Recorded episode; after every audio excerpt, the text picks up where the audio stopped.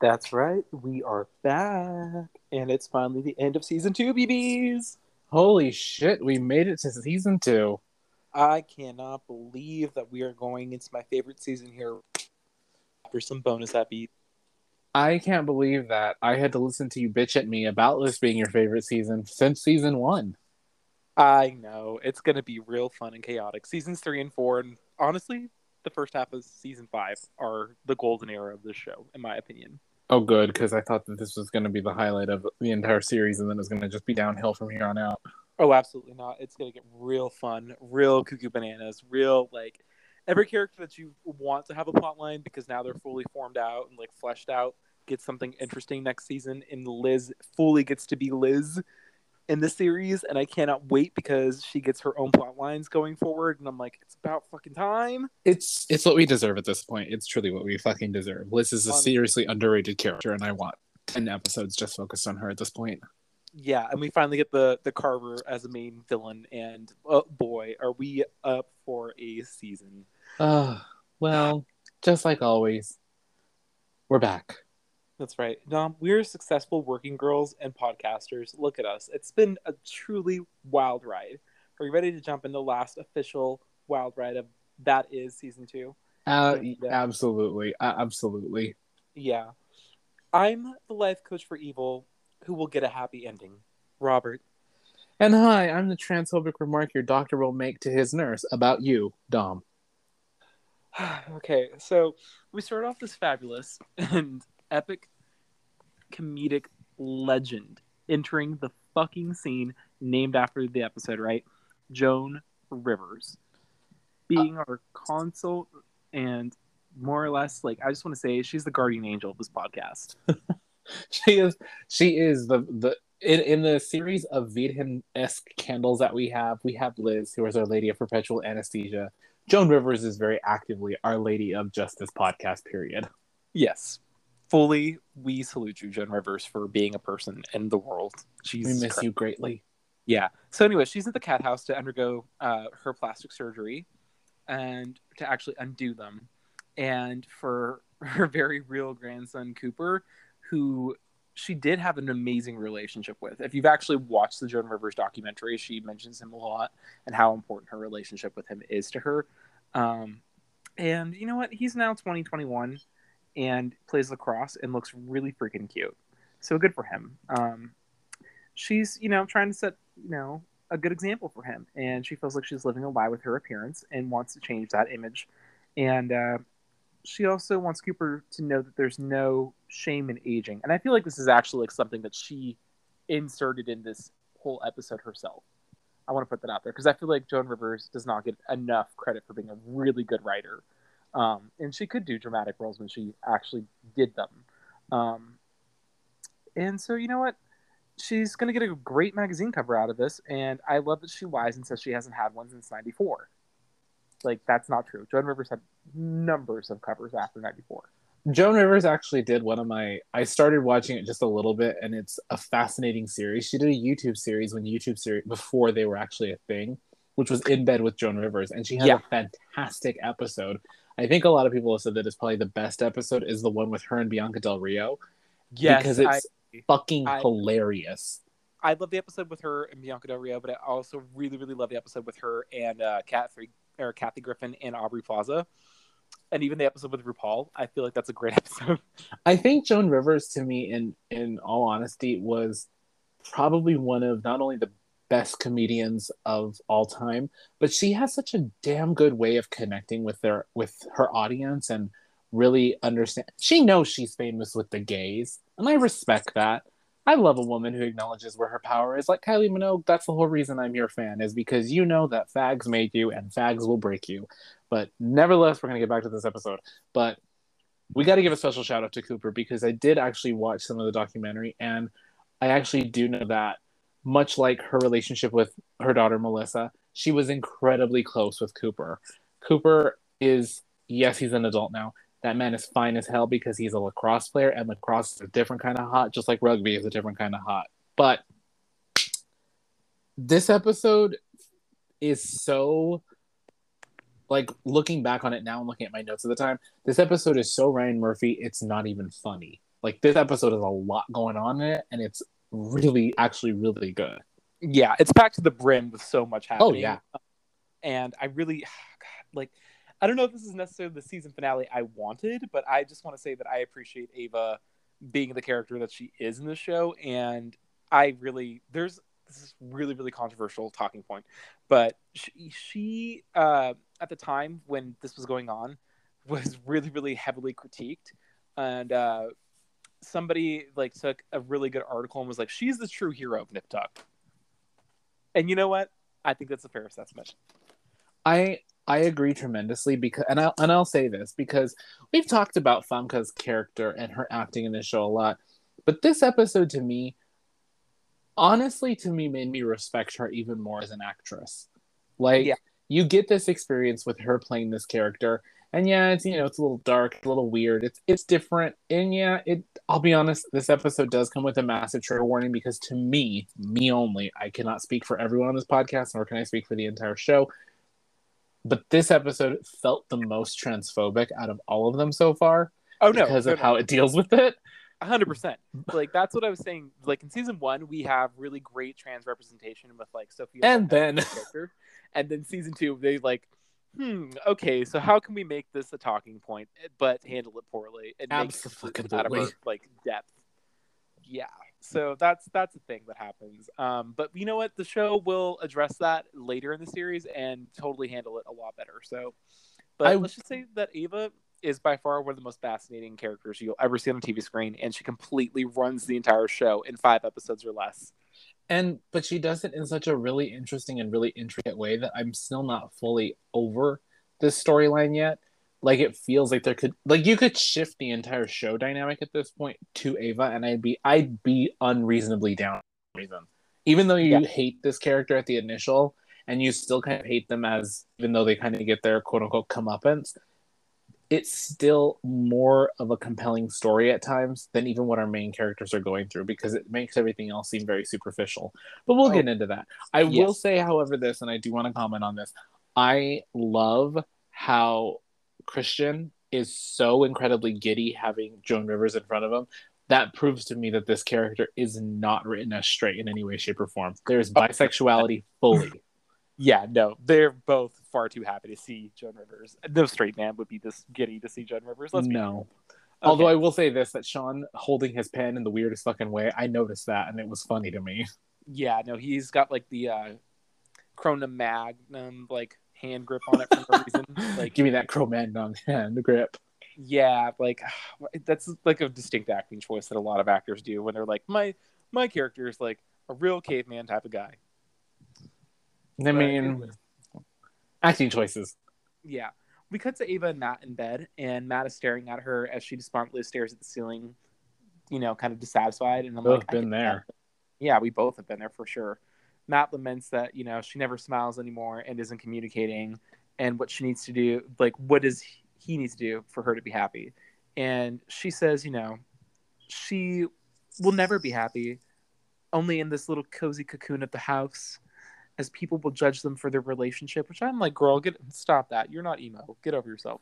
and then Matt does what any teenager in love says, well, you know, let's have a crazy affair. We can run away to Paris and live a bohemian lifestyle where we drink wine and eat croissants.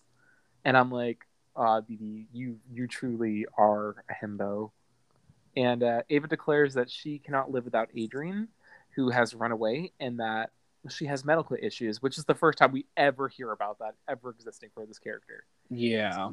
And Matt offers to steal from his father, and uh, that there's no future that he wants without her, and begs for her to say yes as they kiss.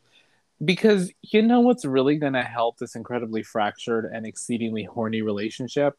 A trip to Paris and some stolen fentanyl. That's what's really going to really heal us as people. Yeah, you know, she's uh, one of the French girls now. I mean, it's what every girl with health problems want. It's like, you know, steal from me like one of your French girls.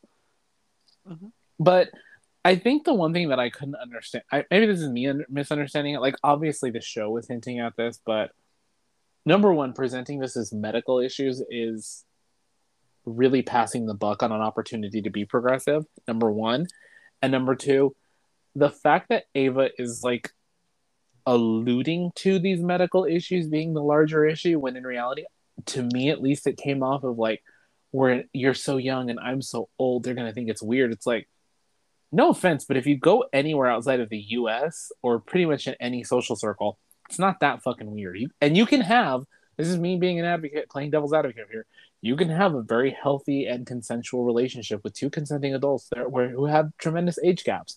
Not when they're 17 and 18 but you know I know. consenting adult age, you know. Yeah, hundred percent. You know what? It depends on where where you are in the world because I it's I hate to say this, but you know, the age of consent is different in different places of the world. So this kind of relationship is more socially acceptable in certain atmospheres. But you know what? We don't condone anybody underage, um, you know, hooking up with an older person. So and and don't do it, folks. You Yeah. have I'll be honest. It's not only what you don't have in common, it's that clearly and very actively, in my opinion, you're trying to fill a void of some type. Go to therapy, get the help you need. Maybe you'll find out, hey, they're not the right person for me. Or maybe they are, and you're totally in a healthy relationship. Who the fuck knows at this point? I don't want to judge. Yeah, and as you get older too, like if you are in a younger age gap relationship, you kind of like realize, no, I was for sure groomed. Like that is for sure. Yeah, that does happen. Yeah. Um, so back at the OR, we see the latest victim of the Carver as Liz and Nurse Linda take pity on the brutality of the victim that they're operating on. And, you know, shout out to Nurse Linda and Liz for actually being in the episode. We love seeing that. Right, Uh, even if they're here just for a brief moment. Yeah, and Sean says that you know he's the only person willing to personally operate on them, and he asks for a 15 blade as we see a hand handing him a gun. And who does it belong to? But our Poppy Chulo himself, Robert LaSardo, reprising the role of Kingpin Escobar Gallardo. Oh my god. Yo! Oh my god, he's so hot. It does. This Asota, asota, asota me, papi. it's literally that. It really. Somewhere in the background, if for all of you who don't know, we really, really love Tomoso Daroyal and uh, Liz, baby Liz, the DJ. So um, we're just gonna shout them out too on this podcast. Uh, but anyways, you know, he's there. He's like gleefully like antagonizing Sean and asks like Liz how her leg is doing because remember he shot her. Uh, he also tells Sean that only way to end the Carver spree is with murder, and he declines that theory. But cut back to the patient, and it's Escobar who's taunting him even more about his lack of balls. Then cuts the music to switch to the banger of Cars instead of like the uh, Latino Fuego music that they're playing. That's supposed to be like fusion flamenco. I would say I don't know what it's supposed to be. It's a hot mess. But you know, he's like, no, we're turning off this shit and putting on some good music, and uh, encourages him to take on the Carver like he did with himself, and comments how repressed that Sh- like Sean is, and uh, tells him, you know what, give me the gun from Nurse Linda, and then pulls the trigger on himself. Well, um, should I say, Escobar, and then Sean wakes up from this nightmare, shaken up.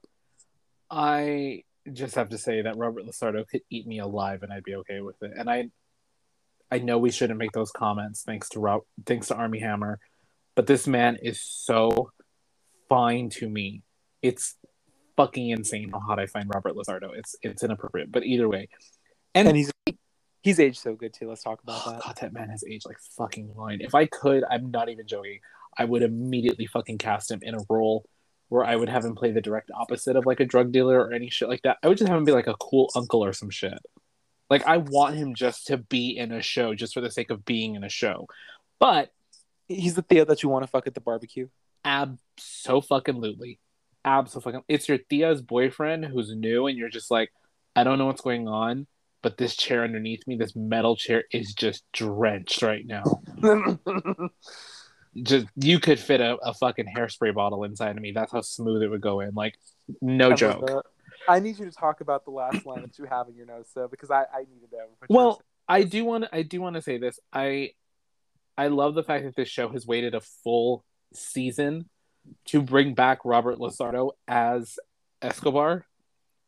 I think it's unnecessary. I think it would have been more interesting, truthfully, because Sean was so stressed that Escobar be more prevalent in other episodes. Like I understand why. Maybe casting issues, maybe conflicts of schedules. It happens. But it would have been more cool if he would have been like a constant in the season, like haunting Sean's dreams, and then it got more and more aggressive until this moment. But Oh, you just wait. He's gonna he's gonna keep doing this like as an apparition to Sean. I hope to God he does. But I find it fascinating that it's like, do you remember that they dealt with a kingpin? Because I don't remember that they dealt with a kingpin. I mean, I'm Nope. joking. I do. I do remember when this, but this show fucking runs through storylines, especially this episode. Like Demi Lovato runs through album themes at this point. Like this bitch is all over the place. I'm just glad that you didn't say that she runs through lines. But you know what? We support you, Demi. It's we we really do love you. I was going Uh-huh. to make a joke about her drug addiction, but then I realized it was actually more comedic when I when people actually acknowledge the fact that Demi Lovato, more than any other artist right now, will latch on to a theme for 15 seconds, just long enough to create the album itself, and then never fucking stretch it out further than that. She doesn't know what the fuck she's doing. She doesn't understand it. Yeah, and you know what? We we do support you, Demi. You're a great person. Keep doing what you're doing in the world. Even if you're like a wild alien hunter and doing whatever the hell you're doing. But NB hunter. Sorry, I want to be politically correct to the aliens. Um, or NBs. Anyways, back to our show. just do me the favor, Demi, and hire a better creative director. That's my only request. Okay, you could have it, fuck away from Scooter Braun. please. Anyways, Jesus meanwhile, fucking Matt Christ. is stealing a list of medication from the office for Ava, only to be caught by Christian. Uh, he lies and says it's for himself, but Christian finds Ava's list and demands uh, that Matt tell the truth, and if he doesn't, he'll send him to jail. And he's just like, "Stop stealing from my cat house," and uh, you know, you did it in such an obvious way that you know you got to spill the tea. So, cut to Ava pouring vodka rocks or vodka on the rocks for uh, Christian. And you know what? I like that she pays attention. She's a good host. She Who the fuck is drinking vodka on the rocks, though? Christian, apparently. Yeah, But just I- Christian, because even I don't do that. I know. It's God. I hate vodka on the rocks. It's so bad. Dom, I had gin last night and whiskey and tequila, and I was fucking toe up. Um, Ladies and gentlemen, if you're wondering what our podcast is like after hours, that's an example of it. Yeah, that's true. And uh, cut to Ava pouring. Well, I said that line already. Sorry. So they're kind of trading barbs, and you know, she calls him out on his bullshit threats, and it gets kind of like erotically laced for whatever reason. And Ava encourages him to conquer her as she slaps him hard twice, and things get kind of steamy and then real assaulty, where it's like, hmm, this doesn't feel like it's consensual, and we're going to non-con stuff, so yeah. And then Christian penetrates her, and they stop and Christian realizes that there's something different here. And as he leaves, Ava shouts, What's wrong? Am I too much of a woman for you? Which, for y'all who don't know, um, Ava's stealth. I don't think that's a description we should have gone with, but okay. But this is, we've come to that moment now where the allusions to something begin, and this is really where it goes into Ryan Murphy territory. And what do I mean by that, folks? I mean that he's just to dump some shit on you and be like, good luck, Horace. Because he does that in a lot of his shows, truthfully. And this is to me where he, where Ryan Murphy is at his mo- most Murphyist. But I do love that Matt is just actively stealing all these meds and doing so without so much as a question. And to me, it's one of those moments where it's like, is this just his characterization where it's like he's so t- devoted to Ava, or is it just really a hard characterization of Matt being a stupid teenager? Like, which is it? Because both work, but one is a thousand times funnier than the other to me. Yeah, and I feel like season three is like fully where we get Matt to be the most likable that he'll end up being in the series, even though he's going to do a lot of really terrible things. I Oh. hope it gets worse. oh god, it gets so much worse. Matt legitimately is the Meg Griffin of the show, where it's just like you are going to be the punching bag for everybody, and you make every wrong choice possible. Like he starts off as such like an innocent person, and by the end of it, you're just like Matt is a fucking scumbag. I do love though that Matt's little attitude that he has when he says because we're going away, and then he gives like the sluttiest little like fucking twink bottom chaotic bisexual demon energy of like bobbing his head to be like forever. And I was like, I see you, John Hensley. You don't fucking have to tell me. You're in Miami partying at the gay clubs. Don't you fucking lie to me because I saw that little chicken head that you gave us, that little I- wobble. Yeah, no, I love that too. He's right. Um, so, anyways, he threw the first brick at Stonewall. Yeah, with that moment, all We were-. Our friend group had that joke going for a hot minute, and it, we both looked at each other in chat basically, and we're like, we were cops at Stonewall. Absolutely. So Sean meets with the detective um, to take on the Carver as Christian runs to his boyfriend, and we get the reveal that Ava is trans. She's a tran. She's gonna trans him. She's trans gonna trans him. Yeah. She said, oh, "Okay, you're a chaser now. Got you." Shout out, shout out to all of our chasers on this podcast. no, I'm just kidding. It's terrible. Yeah. So cut to the trio looking at her up on Google, and uh, they all start talking about her vaginal canal. That's their words, and I'm like, let's just say she has a vagina. it's that simple. Um, and they refer to her as the Hope Diamond of transsexuals. I, you know, Famke, like, you're a cis woman. We love you for existing in the world. This a trans woman playing a trans character at this point in time is just not something that was going to happen. But you know what? Like, for let's say that this is a very stealth woman, and that's it's very true. Famke, you are obviously a very appealing woman. Um, and they cannot find her at any time with like any of the big like big name centers that specialize in gender confirmation surgery. So they go on like a list of meds and they realize that like, oh, this is all for gender reassignment features. Um, because they were kind of like, why do you need all these like hardcore like medication that you're grabbing, Matt? And then they kind of like piece it together that these have double meanings for what they can do to the human body.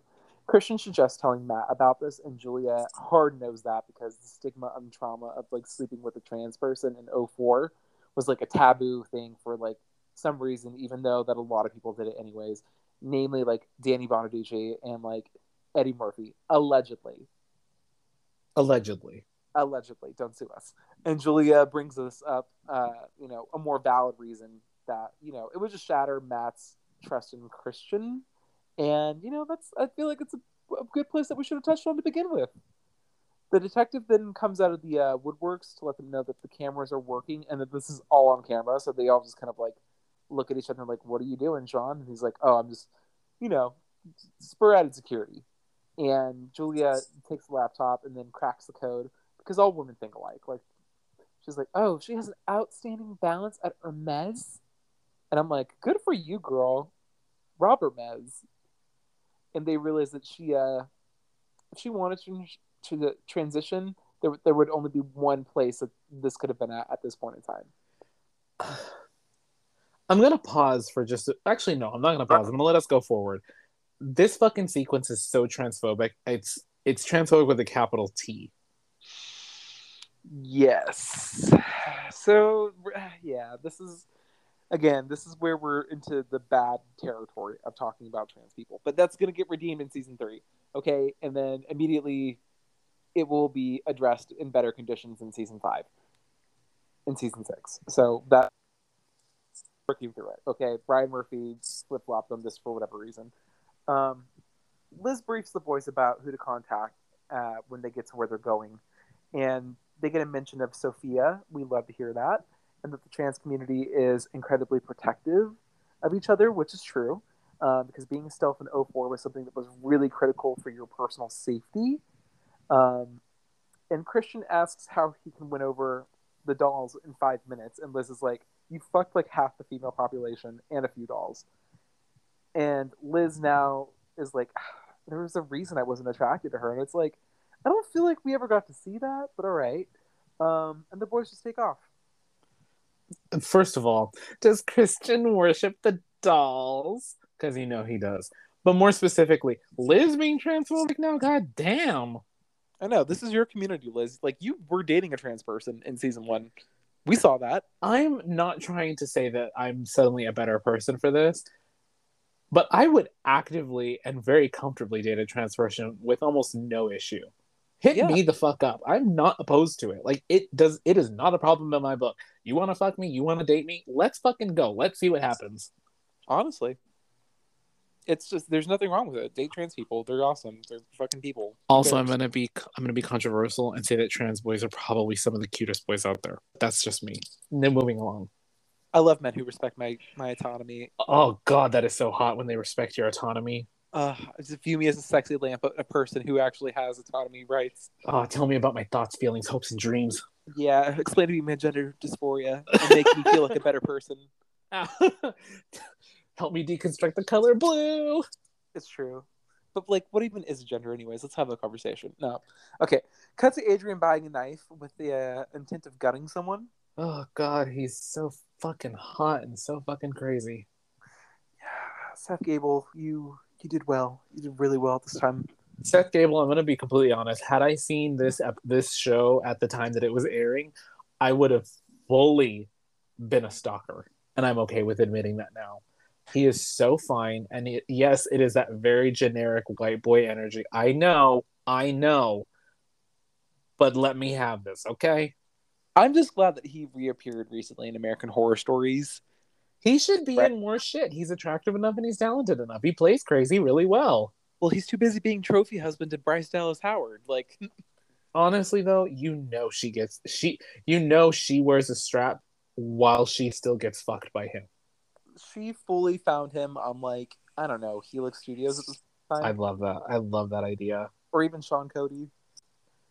It's it's Sean Cody, but it's Sean Cody before they did their revamp to be more inclusive. It's when they were still really, really white. This is true. So, cuts to a group of people, you know, taking place where like trans folks talk about their trans issues, and we get our first glimpse of Cherry Peck, who will be in season three, and that character is played by Willam, the icon herself. And they talk about passing in a bathroom situation, and the head counselor Carol is played by Tasha Smith, who is an underrated as hell black actress and a very good close and personal friend with Tyra Banks.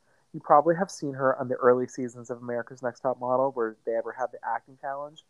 You know, the very iconic one where Robin kind of comes in late and they have to do a storyline about a character named Laura and she goes, You know me, Laura. Well, I stopped what I was doing and I got a pottery class. I started doing sculptures and I even sell some of them on the side. And it's like that had nothing to do with the script, and I love that. And she's doing this with Taye Diggs, and he's like, "What the fuck is she on?" What's going on here? Remember Yeah. when Taye Diggs was like the hottest black celebrity on the fucking face of the planet? I mean, he still is attractive, don't get me wrong, but there was a very specific period in the early 2000s where that man could have literally spit in the general direction of a crowd of women and they would have gotten six of them pregnant. Yeah, he was like Denzel level of attractive at He one was point. so hot. Yeah. So they talk about like their fears of what's going on with her transness, and Carol reveres uh, reveals that her biggest fear is not being able to go to an airport since 9-11 that tsa has become a lot more firm which is true. Um, and this I, I don't even think about this. Like trans people have to navigate the world like that too. And i had a discussion with our friend anya about like when we go to bars and stuff like that when she has to hand her id to people and it's her previous information. And i'm like hmm, this is this is something i'd never even thought of and how that would affect how i navigate the world. Uh, Continue. We'll get we'll get to it in a second. I want to get through the sequence and then we'll talk about this a little bit because it's kind of a lot. Yeah. The boys barge in and mention that they know Sophia Lopez, and Carol's like, What the fuck do you white men think that you're doing here? This is them immediately and has everybody else leave and so they can talk in private. And they lied to get records, and she points out that the original surgeon uh, has, you know, the person that they want to go to because that's who has her records. And guess who it is? We go to a swanky manor to reveal Dr. Barrett Moore, Ava's husband and doctor, played by Alec Baldwin. Which it's an interesting choice to have Alec Baldwin be in this episode. And I'm going to say this before we forget about it. This is probably Alec Baldwin's cheesiest fucking role to me. Yeah. Like you could put this on pasta and it would probably still be too cheesy. It's given camp. It very much so. This is like a character been at like two years ago's Met Gala where it's just like the theme was camp. Literally, this is a character that would have actually shown up. But again, backing up in the sequence, I adore Willam. I want everyone in the world to understand the level of respect admiration and pure comedy that I think Willam is. Talent too. Very one of my favorite drag queens. I love them to death. Yeah. I'll say that here we, now. We both love Willam. Just fucking great. Just and the fact that we haven't seen them live is really a crime. Maybe we need to resolve that in 2022, oh, 2023. You haven't seen Willam live. I've seen Willam live at least like five times. I haven't. I need to. I need to fix that. I need to start seeing some of these fucking drag queens live. Anyways, yeah, go to Race Chaser Live. There we go. Let's go. Absolutely, I'll do it. But this episode has already presented us with a lot of information about trans experiences and transphobia specifically. And unfortunately, the writing in this episode really, really stagnates that experience and really makes it difficult to talk about. I identify as non binary and queer. The non binary part is technically, in my experience, accepted by the trans community. I personally don't apply the trans terminology to me. To me. I think I probably could at this point, especially with how often I fucking question my gender.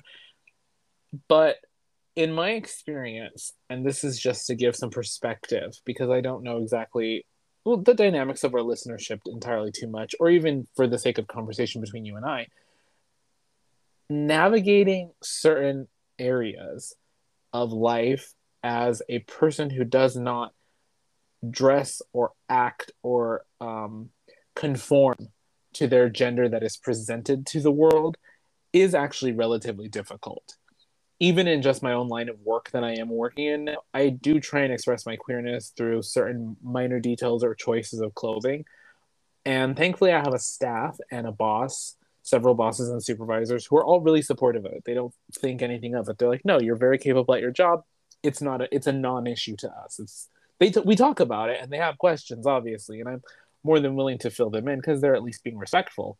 But I have had shares of customers, clients make very actively homophobic slash transphobic remarks to me. And in just those instances of having to navigate that, it's enough of a challenge for me as an individual to the extent that I fully could not even begin to understand I mean, I could if I moved in that direction, but at this point in my life, at this juncture, I could not begin to fully understand the absolute chaos and stress that a trans person goes through when it comes to things like, like you said, TSA, presenting your ID at a bar, or going to certain events and presenting yourself in, in a way that you feel comfortable with, but is not necessarily quote unquote conforming to the gender that other people have perceived of you. Like I can't fully understand that. And my heart genuinely goes out to the trans community as a whole because it is it's fucking difficult out there. And when you live in a world that doesn't accept you, doesn't tolerate you, doesn't believe you either, it does not make it any easier. That's right. We heard the Nip Talk podcast. We support the trans community. Oh, fully. And, yeah, fully.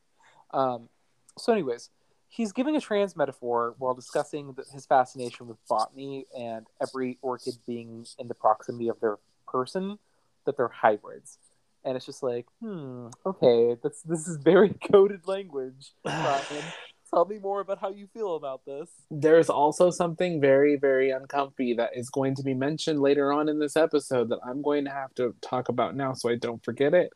It's the metaphor of Frankenstein's monster and I fucking hate this episode for making that assumption and using that as the statement that goes along with it. Because exactly what Alec Baldwin's character talks about, about cr- basically creating hybrids, that's not what the trans experience is fucking like it like it like at all. Like I understand this is early 2000s, but holy shit, this is so inaccurate. It's offensive. Yeah, so basically he turned to being a botanist because flowers never leave or disappoint, aka he's simping over Ava still. Mm-hmm. Um, he dead names her, and uh, we're not going to do that because we respect trans people.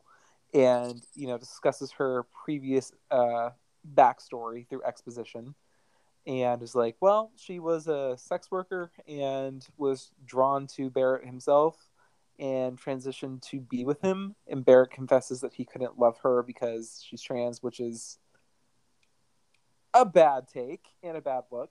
Um, they had a surrogate baby, which is Adrian, and Ava left and never looked back because Barrett, you know, couldn't, you know, be a person. And then comments that this is a very bad take, and I'm I, I really Ryan Murphy just leaned in hard with the transphobia, where he goes like the ultimate creature of transformation, transforming others. That transphobic rhetoric, in my opinion, It's oh, it's so transphobic. it's cringe. This is 04 its worst. Um, the boys, you know, talk about her predatory behavior with Matt and Adrian, and Barrett comments on how it makes sense because they're less experienced with the female form and they wouldn't know that her vaginal floor, quote unquote, isn't deep enough, and uh, you know, regrets to not deepening it for her while he had the chance.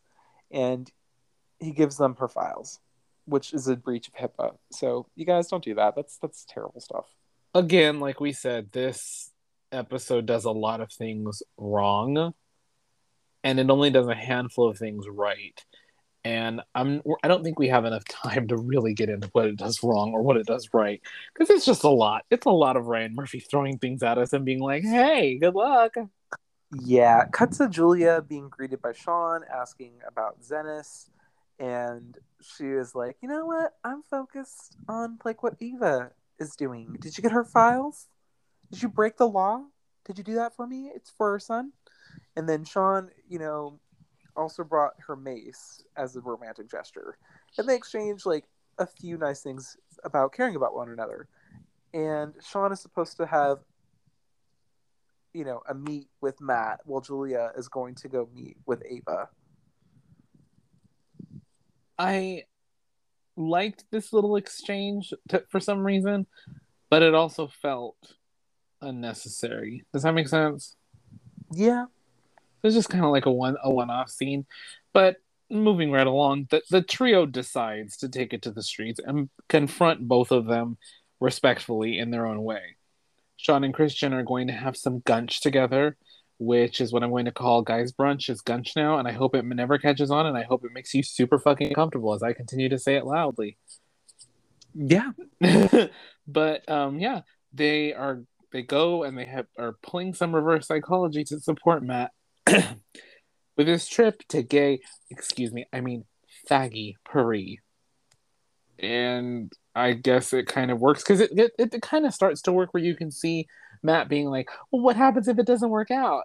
What happens if this happens? What happens? It's like, dude, they're trying to actually be supportive to get you the fuck out of this relationship. That's what they're trying to do. So just, you know. They're, yeah, they're planting the seeds in your head, Maddie. They're doubting. Did you come to plant seeds of doubt in my fields of peace? Absolutely. But Ava is going to their girls' lunch with uh, Julia.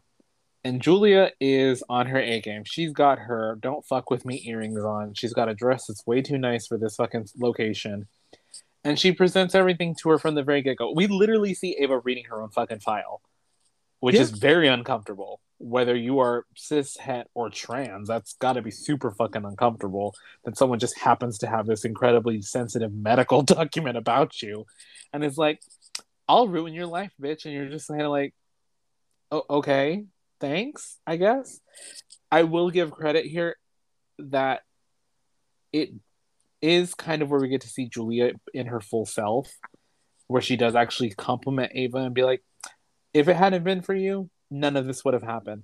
And what I mean by none of this is I wouldn't be able to confront you right now in this situation, which is good. That that's a good thing. That means that this character has at least been somewhat effective. But by contrast, it also segues into Julia kind of confronting Ava and telling her to cut it off, being like, "We're done. You don't need to be doing this. Leave my fucking kid alone." To which Ava basically wipes her her makeup away with her sexy little compact and goes, First of all, make me bitch, because the only way that you're getting rid of me is if you fix my final flaw and make my pussy perfect. I honestly wish that would have been the line she said. I mean, she should have. It would have been more effective. Yeah, in our minds, we hear it. we autocorrected to it. Yeah. And honestly, like Ava calling out Julia for not respecting her pronouns is good. Uh, you don't have to misgender somebody that you don't like to make a point. Um, this plot is also cuckoo bananas, to be honest. Like Matt is a himbo, and I don't understand like if they were hinging on this reaction from him, they would have like I don't know taken this in a better direction because they're all kind of like adults who have high functioning brains. We would assume because they do high functioning tasks every day, and uh, yeah, they let them have Paris. Honestly, Ava is the true hero of the show. Like I said, what I said before, and she is a good life coach apparently because she burned down this entire show in five episodes or less, and good for her for demanding that they do her puss. Fix it. Make it perfect. Well, we cut to the surgery room, speaking of which, where Christian and Sean are suited up and ready to regrout Ava's tile, so to speak. But because neither of them are experienced enough to do the tile work, they actually call in, what a shock, what a twist, Dr. Moore himself to help them out, especially since he did most of, if not all, of Ava's surgeries. The song choice in the background for this is Wild Horses by the Rolling Stones, which, number one, is a solid choice in my opinion. An odd choice for this, but it is about like this is one of the few songs that I was like actually on board with the choice for. But did you know that they have a cover of this version, a duet version with Florence Welch of Florence and the Machine? Yeah, It's but I fucking great. Sundays. I'm a hardcore the Sundays Wild Horses cover fan. Like that one, I just think there's something that just holds a distinct time and place in my mind. I'll have to look Also, that one up. Yeah, it's it was in Buffy. They also played it at my prom for our slow dance song. Aww. Yeah. but we get the very quick jump cut from Ava counting backwards, which I think this is supposed to be a time jump here. I do wish they had a little bit of like a timestamp to show us exactly how long has transpired, but obviously it's not been super long because Matt is still on his nonsense, being like, "We're going to Paris. I got tickets. We're gonna go and we're gonna live our best life." And it's like, I love the fact that Ava in this sequence is just actively mad at Matt for being 18 and messy. like, girl, you're fucking an 18 year old. What do you expect them to do? Well, you know what? She she follows through with what she said she would do, which is like leave him if they did the surgery. So that's what she does, and uh, I have to say that she is fascinating, and absolutely deserves that. And Christian even like acknowledges that she's a fascinating person. Um, and bragging about his cock for trans allyship is a, a weird choice, but okay, go off. Um, but yeah, no, Matt and Ava's relationship ending like this is going to be a big plot line for season three, so be prepared for that. I hope to God it gets fucking weird after this. Oh yeah, it really does. Season three, okay, we're we have a lot to talk about there. Season three? Season three. Season three, it's here. I'm excited. But you know, we get this jump back again. Again, again, this show is throwing a lot of shit at you. It's really trying to cover a lot of ground in a single episode of 45 minutes. So we're back with Joan Rivers, who's still being an absolute force that we all know and miss tremendously. And she's given the boys, the boys are giving her a true showcase of what the fuck she's gonna look like and being like, hey, this is what the surgery's gonna look like. You're gonna look old and you're gonna look weird. And she's like, that doesn't look like me. And they're like, that's because it is you just actually what you probably would have looked like had you not had surgeries. And she gets pissed off. She declines and decides to take decides to be the truthful, amazing, wonderful, plastic filled self that she is, which I love that Joan Rivers had had so much work. I don't know why, I just do. But I mean, she's where I get my like spam key joke from, where I'm like, oh yeah, for sure. Like I instead of getting more work done, I'm just gonna put a spam key in the back of my head and just tighten it as I go. just crank it back every few months. Yeah. I mean, that's what we have to do. Yeah. You know what? We're gonna get more of Joan on this like series. We're gonna get her, I think, at least one or two more episodes. Okay, that brings me comfort because I was concerned because I didn't know if this was the end of Miss Rivers on this experience or if she's coming back. I No. will say this though too. Early on, when we first introduced her at the very beginning of the episode, I do love the fact that she remarks about why she came to Miami and to them specifically because it's more inconspicuous than going to New York or LA. And it's actually like, okay, got to give you some credit there for making that at least make sense in terms of the show. You know, Yeah. it's a totally justifiable reason. Yeah, and it's it's a believable storyline for Joan Rivers. Oh, okay, Oh, absolutely. Like I said, she I feel like she did write a lot of her own dialogue in this episode, and it's the the few things that do work in this episode. So you know, always compliments to Joan. you know she fucking wrote some of these jokes. You know that they probably let her write it, and they're like, "Okay, Joan, well, you can't say the f word that many times, so and you can't call this person a cunt, so you know, cut that out. But we're gonna use the rest." I know, and I still, I really did take that joke too. When she's like, "When I know when I get a letter that says dear cunt, it's either from somebody who hates me or it's from my mother, or it's from from uh, Melissa." And I was just like, I love it. I would love the fact if we could just peer into their personal lives for like five minutes, and that's actually how they were to each other. Because I genuinely love that energy. When you have a good dynamic with your parents, it's fucking fun. I'm not saying you have to have it. It doesn't make you a better person. I'm just saying when you do have it, it's kind of fucking hilarious. Yeah, and Melissa Rivers is a genuinely like cool person too. 100% like love and support you too, Melissa. The roast that they did of Joan Rivers, if you ever actually watch watched it, they talk a lot of shit about Melissa during it, but Melissa is actively in on it, and you can tell that she's very okay with it because she's like, "Yeah, this is comedy. This is my mother." Yeah, And I love grew that. up like watching her mother do this for a living. But back on the live taping set of Days of Our Lives, Ava is packing and Adrian is back, got a knife in hand. And she's shocked and she's like, But we're going to go to Paris together. You're back and I love you and everything's good. And they kiss and things get weird. But we're not going to focus on that. We're going to keep moving on. Because again, my question is why the fuck just Paris? It's one city in all of France and there's a shit ton of more France to explore. Yeah, and I okay, we're getting into the shocking twist of this season because I feel like this genuinely the first time you see this is a very shocking moment. it actually did take me by surprise because you don't understand what's happening in this moment and there's a lot of like but i love you so much and i just want us to be happy and, da, da, da, and you think oh she's going to be killed. Ava's going to be killed. Nope. Adrian stabs himself and he does it under the guise of now you can never leave me because you have to take care of me. But my entire question and this is just me saying it because i'm this kind of person did he stab like a major artery or something? Because a homeboy is out in like under two minutes.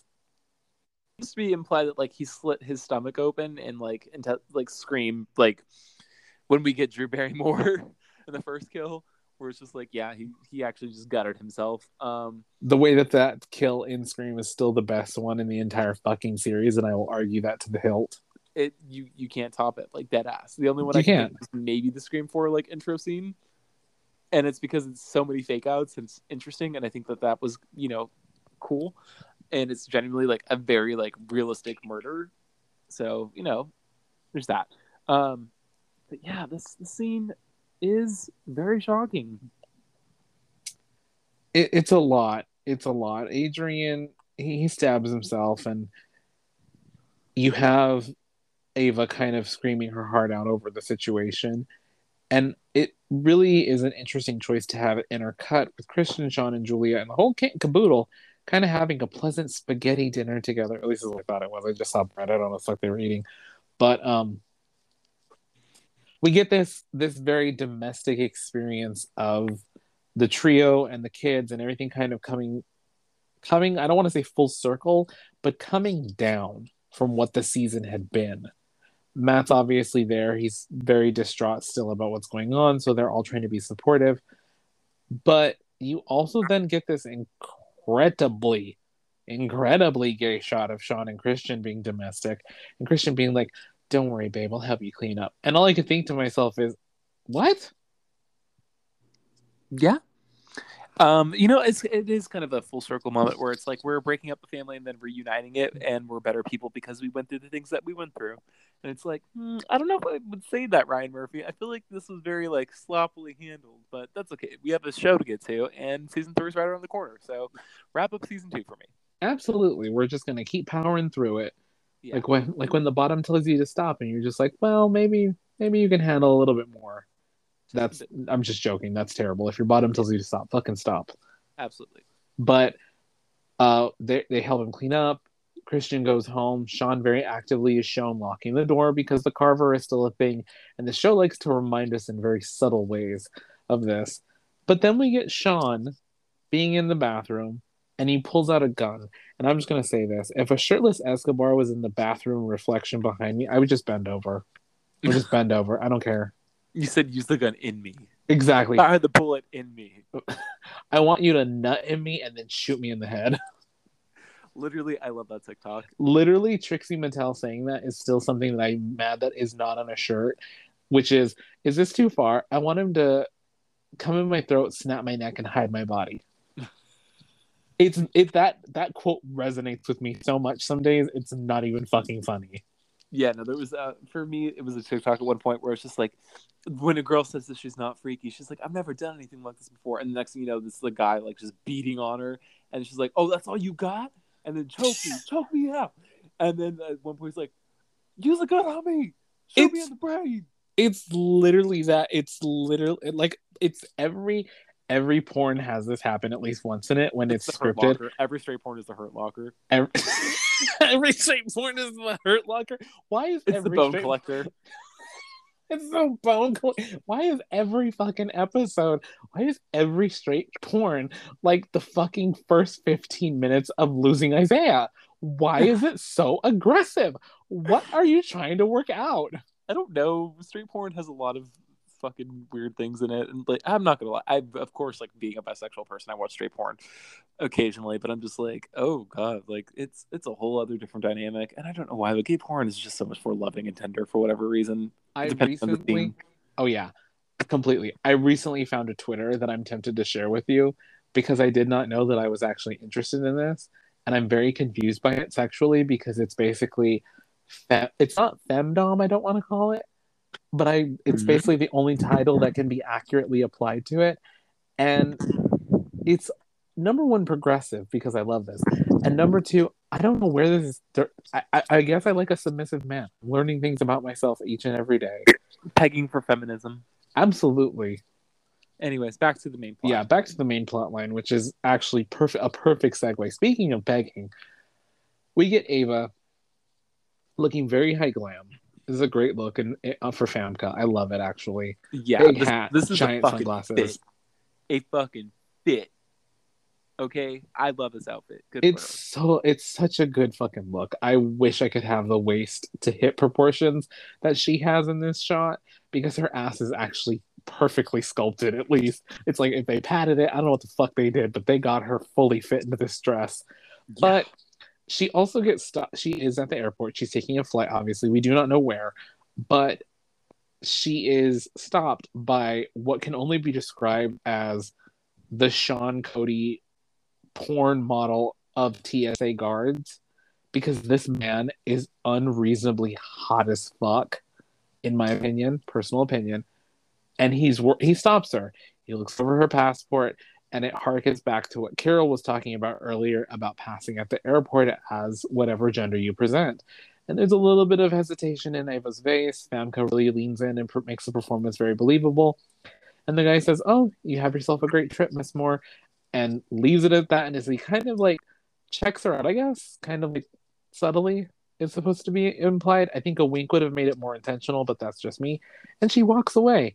But I will be honest, I was listening to music while watching this last portion of the show, and I, if I could recast or re-edit this scene, I would hundred percent have Kim Petras's XXX play over this as she walks away. honestly. And you know what? Like my whole thing is that Ava had this passport ready to go. She she didn't have to worry about being stealth. She's so stealth. It's not even like a question anymore for the. Did character. you see her fucking picture? Yes. I I love it because it's the fakest fucking passport photo in the history of passport photos. It's so well stylized. It's perfectly lit. It's amazing. Yeah, but but you know what, Famke, like we salute you for being on the show. You did a really like good job of being an interesting villain. And again, and in a season where you have 18 episodes and you were only appearing in 5 of them, which is not even a third of them. Like she did what she needed to do to be a villain. We love it. Oh, absolutely, absolutely. Famke fully proved to me in this se- in this season and in this show that she is a severely underrated actress. You give Yeah. her a complex role, that bitch is gonna fucking eat. And I wish they would do that more with her. She has a very distinct look that I love. She has a very classic affection for film and cinema that you can tell is there, and she knows how to deal with nuance. It's so fucking good. Yeah, we salute you for being one of the coolest Dutch people out there. I think. I, I think she's Dutch. She might be Danish. I don't know. She's one of the two, but she's awesome. We She's something with a complicated name, but you know we can learn. It. Yeah, and Ava gets her storyline that I want, which is her going to Perry and living her best life. Absolutely. She deserves to get everything she wants. But uh we cut back to Sean in the last few moments of season two. And Sean has apparently been listening to the Beatles White Album a little too much because clearly Happiness is a Warm Gun has been on his fucking most played playlist because he is laying in bed cradling that thing for dear life. And we get this interesting intercut section of the Carver appearing and what we think again, another twist happens where we think Sean is going to be the victim. And instead, Christian is the one that's stabbed with a hypodermic needle that is very clearly empty. I'm just going to say that. I'm not trying to question set dressing here, but fucking lean in and get the fucking needle filled, okay? Yeah. And you know what? Like, this is where we're leaving the season is Christian being attacked by the Carver. And well, yeah. With a perfect little slash we have ended our show. We have, and we have eh, segued almost near perfectly into Halloween and our and our coming soon bonus episodes of spooky shit. Yeah, I can't wait to to get out there in the world where we're just gonna do like four episodes. Sorry, you guys, you're getting four bonus episodes in the next month. But there's and they're all fun. Think of it that way. They're gonna be so much fun. And then we're gonna get into season three. But you know what, Dom? how did you feel about the season wrap up? I have to be honest. Out of all of the episodes that we've covered so far, I actually genuinely had a really good time watching this. And I can say this with absolutely no hesitation, and this is me being 100% honest here, is that comparatively speaking, where the other episodes, like, okay, you're doing this, this is this is interesting, you know this is fun.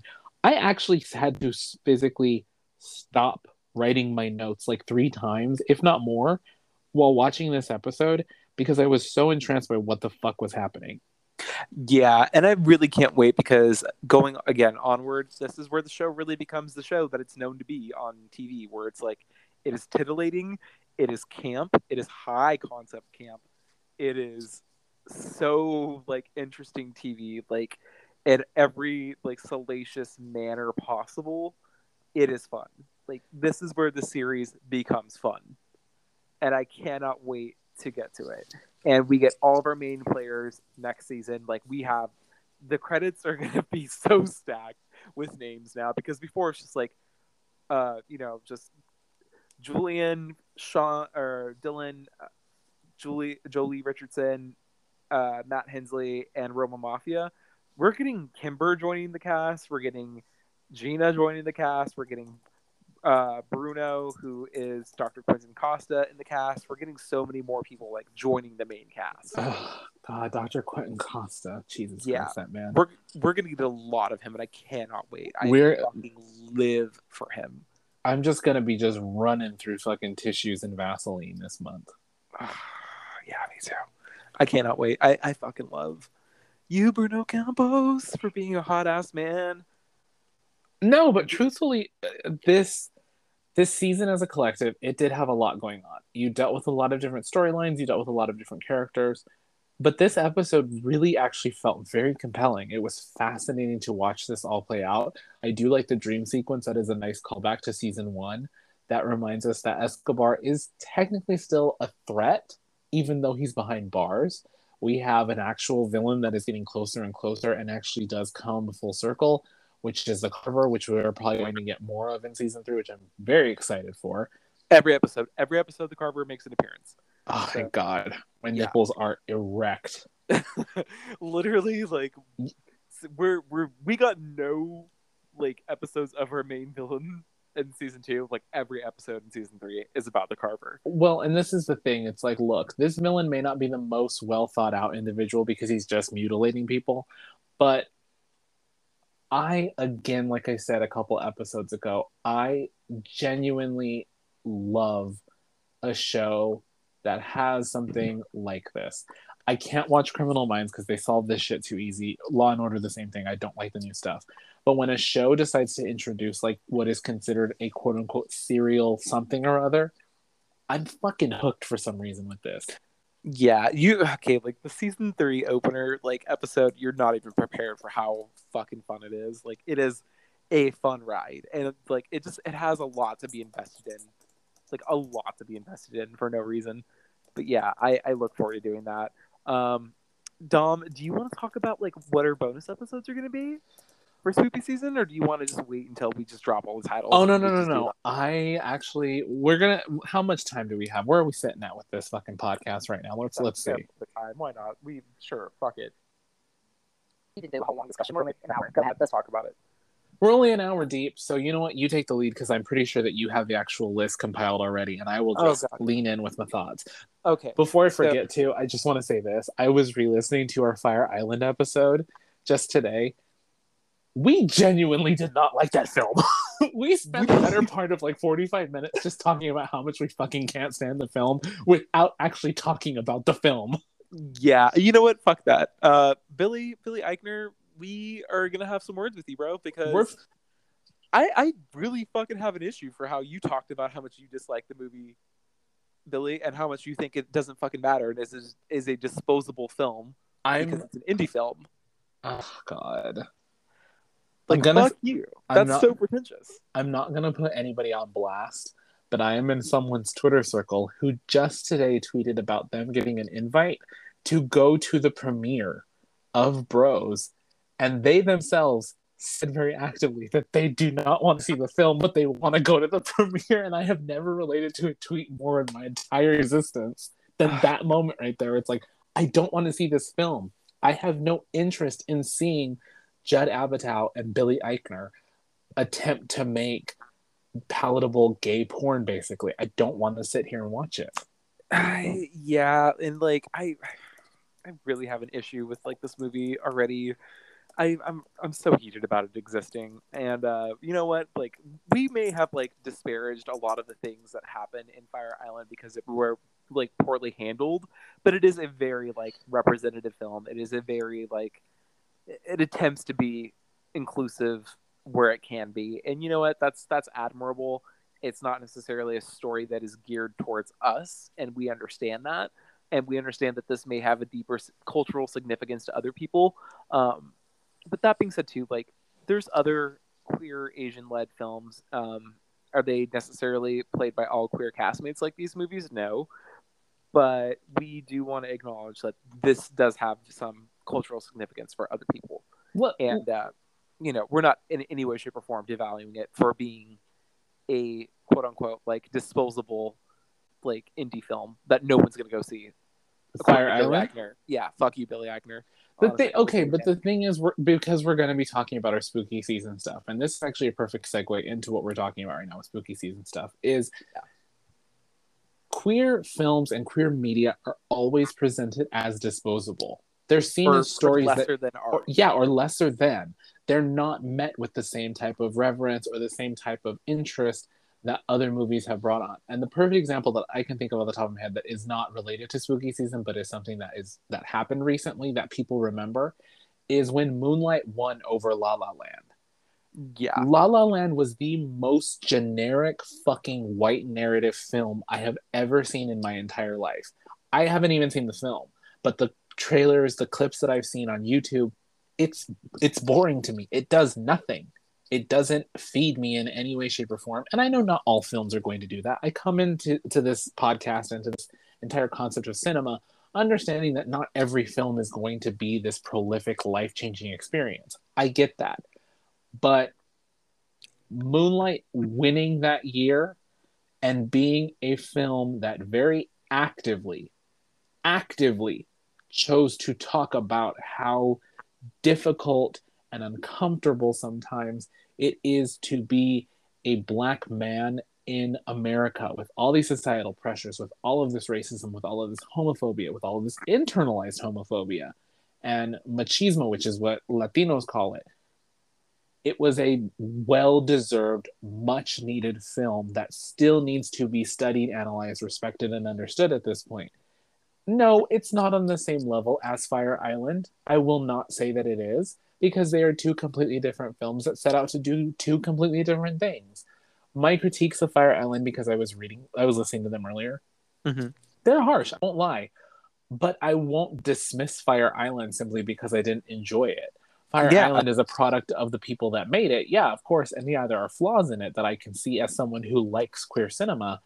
But it is still necessary because, as I said in the episode, when the fuck else do we have a queer film that has a POC cast that specifically has two Asian leads in it that talk Exactly. about being in gay relationships and kind of yeah they kind of dance around it and they make it palatable for a white audience or a, a more broad audience more specifically It's, it's cishet audience. it's cishet audience but it does its job fairly well and it uses a a medium and a storyline that is palatable Exactly. And you know, I, I want to say this too. Like, I hate Ouch. that people really undervalue like bad queer cinema for existing because frankly like how else were we going to get where we are today where billy eichner is getting his fucking studio produced movie his absolutely studio back movie like not another gay movie paved the way for this john waters paved the way for this gregg araki paved the way for this like jamie babbitt paved the way for this like fucking bruce labruce paved the way for this yes all these Kenneth Anger. Um, I'm trying to remember others that I can think of. There's a shit ton of other films and other people who were creating what is considered quote unquote bad films to get the point across, to get even just our foot in the door. Yeah, and you know what? Like, it's cool. Like, we had Love Simon. That was our first quote unquote like gay rom com from a studio, and it's like, you know what? Like Billy Eichner, cool. Like, you're getting a really like cool concept of getting people who are queer to actually just be the entire cast of the movie. We love that. We love to see that. But you know what? Like, you're not better than any of these people. Like, you're not the first person to even have that concept because I guarantee you, there's plenty of other queer directors who would have loved to do that. But, but uh, and, and it's like this story like you can just tell is going to be filled with like toxic white gay culture. Like and if you're not a, a mask for mask gay like it, this movie isn't going to be for you. So like and I, I can't wait to see how fast it drops out of theaters and hits streaming services. And then you're going to have to talk about that embarrassment. I want to see this film mostly because I need to know what it's going to talk about. I need to see exactly what this movie is planning on doing because it's trying. How, how do I put this? You know, when someone actively tries to be subversive for the sake of subversion and it totally falls flat on its face? That's the sensation I'm getting just from these trailers alone right now. yeah and i also want to say too real quick is that billy eichner was so quick to call out ross mathews and like put him down because he's a fat and like femme gay right and billy eichner is like yeah like my segment billy on the streets was original. And it's like ross mathews was doing this way before you ever did first and fucking foremost pay him some fucking dues. And then second of all like i, I that's probably the only time you're ever gonna hear me say, like even try to defend ross mathews as a person. But that being said too like he has no issue being like me and Joel Kim Booster and like you know uh we're Bowen Yang like we're on good terms. Like we I can't wait to be in our scrap produced uh I now pronounce you Chuck and Larry like remake and it's like why are you trying to put the whole narrative that we don't want gays against each other and yet you're going to dismiss Ross Mathews for being femme? Well, because they like And- to.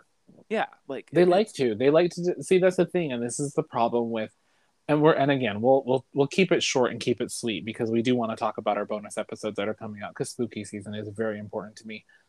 But this entire mentality that in order for you to be on this platform and to be elevated has to be built upon your tearing down and destruction of another person is super fucking toxic. It Yeah. doesn't work with women. It doesn't work with men. It doesn't work with gay people. It doesn't work with black people. It doesn't work with anybody. It doesn't fucking work. That's not how you get your product sold across by talking shit about another person and being like i'm doing it so much better we are a podcast that is talking about a show from 20 years ago and every time we've talked about another podcast on here it has never at least in my memory you can correct me if i'm wrong audience you can correct me if i'm wrong I do not think we've ever actually talked shit about another podcast on this fucking No. show. there's no need to maybe Joe Rogan's podcast but I mean like Yeah, but that's Joe Rogan. He has a big enough following that he can take care of himself. What the fuck do we matter to him? honestly and he's we're, we're completely diff- different demographics and you know what like I, I just i take a lot of issue with this movie already and i take a lot of issue with the people behind this movie but back to our main thing which is going to be our halloween episodes i'm going to list off the movies that we're going to talk about right now We're Um, gonna so- get look. Let me let's just say this though, really quick, to put a nice capstone to this. yeah We're gonna do a long episode, possibly a two-parter to Bros. We're gonna watch it. We're gonna take really detailed notes, and we're going to come at it the same exact way that we did with Fire Island. We're not going to pull any punches. We're just going to give our honest opinions as a bisexual and a queer person living in this world and consuming this media. And if you don't want to fucking hear it, then don't tune into those episodes. It's really that simple. Honestly, and if you think that like the pinnacle of white gay culture is this movie, like, or the pinnacle of queer culture in general is going to be this movie, you're sorely mistaken. Like Billy Eichner, like I don't think you understand how few people that this movie is going to actually pull in. And I'm sorry to say that. Like, yeah, it's going to pull in a, a, a, broader audience than most people would assume it to have. But like, in terms of the numbers that it's probably going to get, I don't think it's going to be that good. I, I'm going in with hesitancy to begin with. Yeah. Because of of a few very specific reasons. And my number one reason, and this is this is my most controversial opinion this cast has a main fucking character that is white and cishet with his quote unquote differently abled brother. And that already screams questions and problems to me because of how they're going to present this. Yeah. If it has any any any aura about it, to me it's going to I, I swear to God, I can hear the the terminology being ableist, transphobic, homophobic and sexist, and that being the crux of its comedy. Well, you know, it's produced by Judd Apatow, so enemy of the podcast, Judd Apatow. But it's gonna be that, and that's all yeah. I anticipate, and I'm okay with that. I've mentally prepped myself for that. Yeah, I, I just I can't wait for it to be reductive and for us to talk about reductive things that it does. Um, okay, so getting to the fun stuff, we're gonna talk about four movies for spooky season. Two that I picked, two that Dom picked. I'm assuming that we both have kind of come to the agreement that we're going to talk about these. We'll toss them there and see what I think. Yeah. We're going to talk about Orphan First Kill because it is high camp, high levels of camp. It is so good, and I live for this movie. Um, I have come to love this movie a lot more than I should.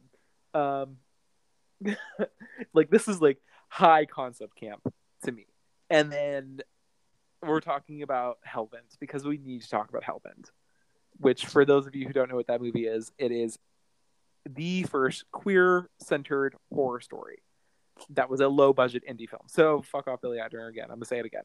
Um, Dom, your choices were The Covenant, right? We were yes. going to talk about The Covenant. That movie and, is so fucking gay. I, oh god, it's so How is and of all people that it has in it is fucking um what the Sebastian hell is his name? Sebastian Stan is like our main villain, and he plays like this incredibly hot main villain. This and movie also, is literally so gay. Yeah, no, literally four of the five main cast members that we have in that movie end up on Gossip Girl. Go piss girl. Go piss girl. Go see a therapist girl. Go see a therapist girl. Um, and then and we're talking about the OG Gossip Girl, not the 2021 remake, um, which is also like worth worth talking about. I'm gonna put that out there. It's not as bad as people make it seem. It's actually pretty good, um, and I feel like the cast is really really good potential for who they are in real life. I mean, like they have some really fun people on that. Uh, and then your other pick was, I think, I don't, it wasn't the craft. We were going to talk about something else you you have one more picked on. What what other thing do you want to watch? Do you remember if it was recent or if it was older? I feel like it was something older because I know the Covenant was like one thing. I don't know what your other one would have been. At this point, off the top of my head, there's a couple that are coming into my mind. Okay. Ginger Snaps is one of them because I would love to talk about Ginger Snaps because I'm a huge fucking fan of that movie. I it holds a special place in my heart because I've literally this is Again being vulnerable to gig. I've always wanted to write a werewolf story that is centered around something similar to this, but you know, different, very gay, very different. But Ginger Snaps is a fascinating one. This one's not necessarily scary, but it is a horror movie nonetheless, which would have been The Hunger, which is an 80s very actively lesbian vampire flick. Yeah. It's fascinating. It has David Bowie in it. For some fucking reason, he's just there. He has no weight on the plot, but he's just in the movie. yeah. never seen it, it's fascinating to watch that just for him. You know what? I'm also going to throw up uh, even the concept. We might even do a fifth episode because I really love to talk about this movie. Uh, Five Girls. I found out it's on the Peacock app. Oh my god. we got to talk about Five Girls. I, I will get a I will fit I will finalize the last couple episodes. I know the Covenant is definitely one that I wanted to watch because while I have never fully seen it, I know the plot of it. I've seen plenty of clips of it, and that movie is incredibly faggy. Whether you like to admit it or not, that movie is the gayest fucking movie to ever come out. And especially during this era with witch talk being a thing, witch Twitter being a thing, it's fascinating to see an alternative that was kind of a competing um, sh- movie to The Craft.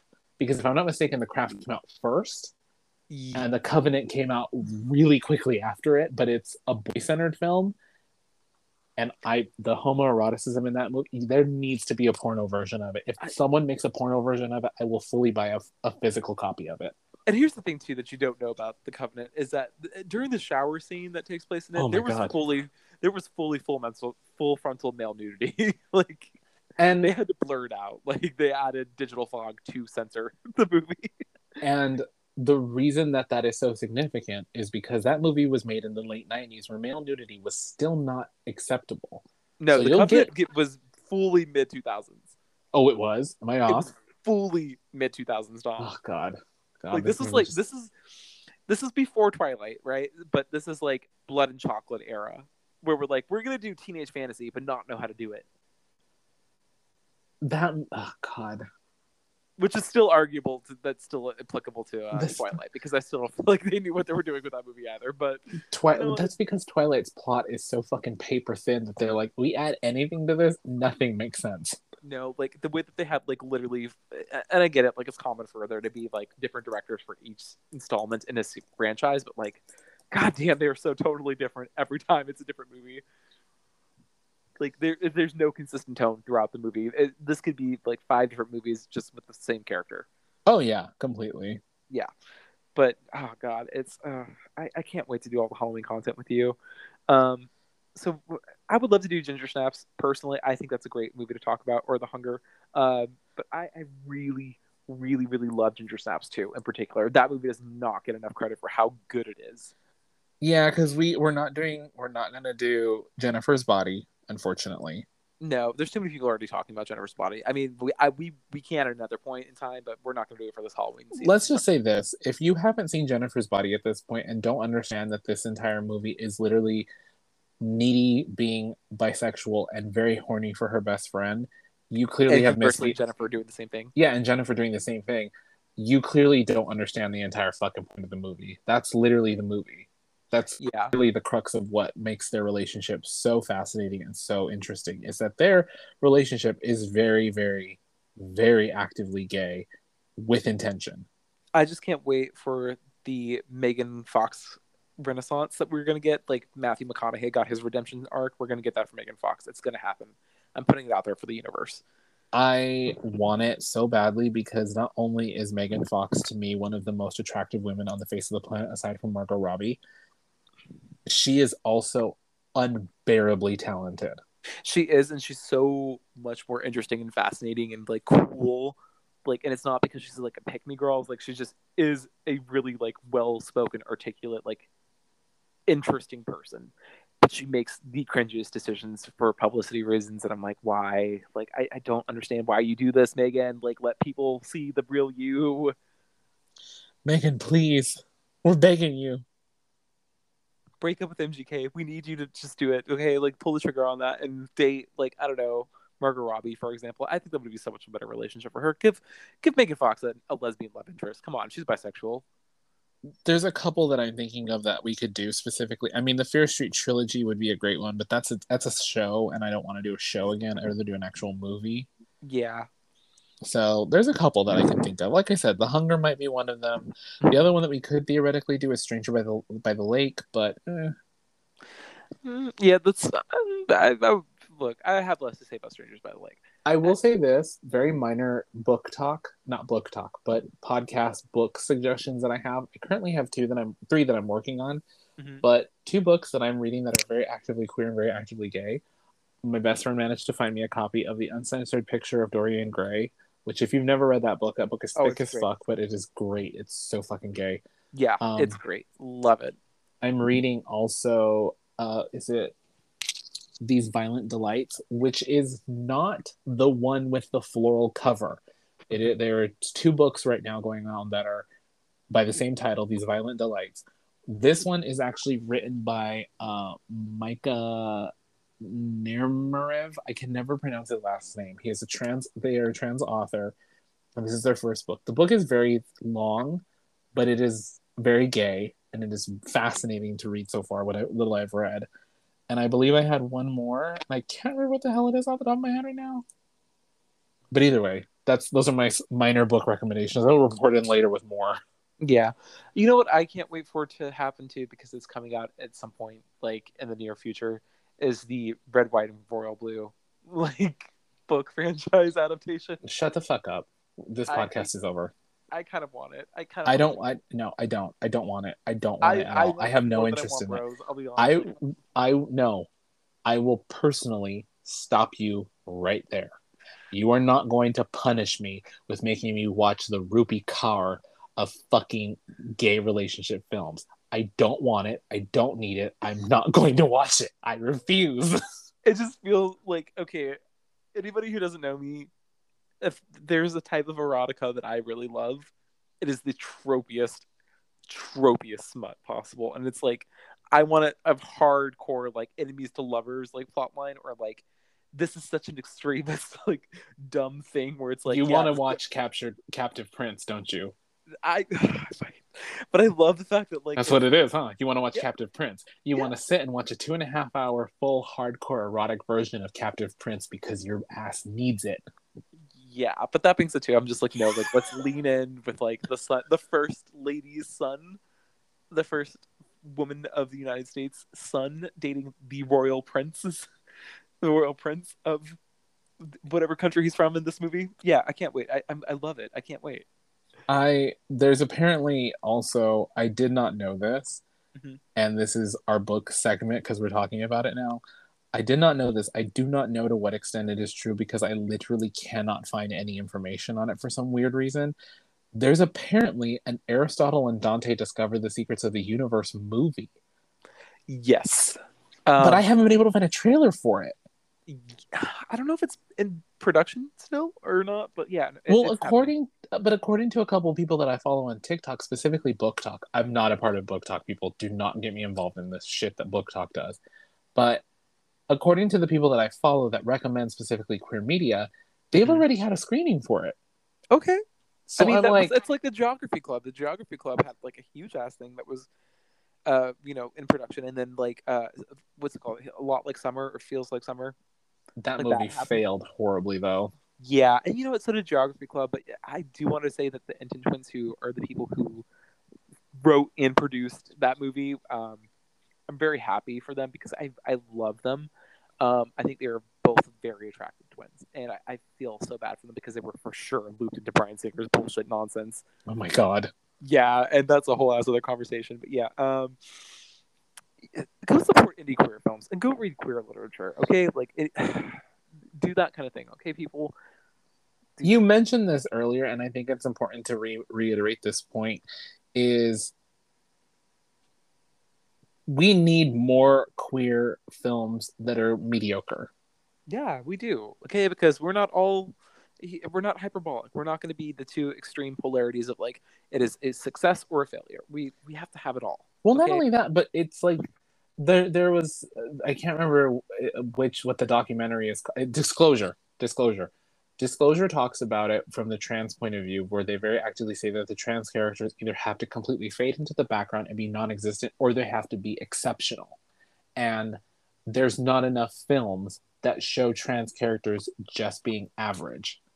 And yeah I am in the same camp where it's like, I want my characters, whether I'm writing them or whether other people are writing them or whether they're they're part of the media that I consume, even when it comes to horror films, because that's what we're talking about.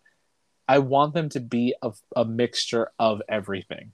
I don't I just- want one to just stand out. I want them to be kind of boring. Yeah, I want to say too, like, real quick, I'm gonna plug this. The new Queer Folk fucking slaps. It is so good. It has problems, but you know what? It is largely very successful, and it it updated everything it needed to do in the right way. So if you have the option to stream the new Queer as Folk, please do. Jesse James Keitel owns my entire body, my heart, soul. I I, I fucking love Jesse James Keitel. I'll have to Biggest breakout consider. star it. for 2022 for me. Okay, biggest breakout star in 2022 for me. Jesse James Keitel.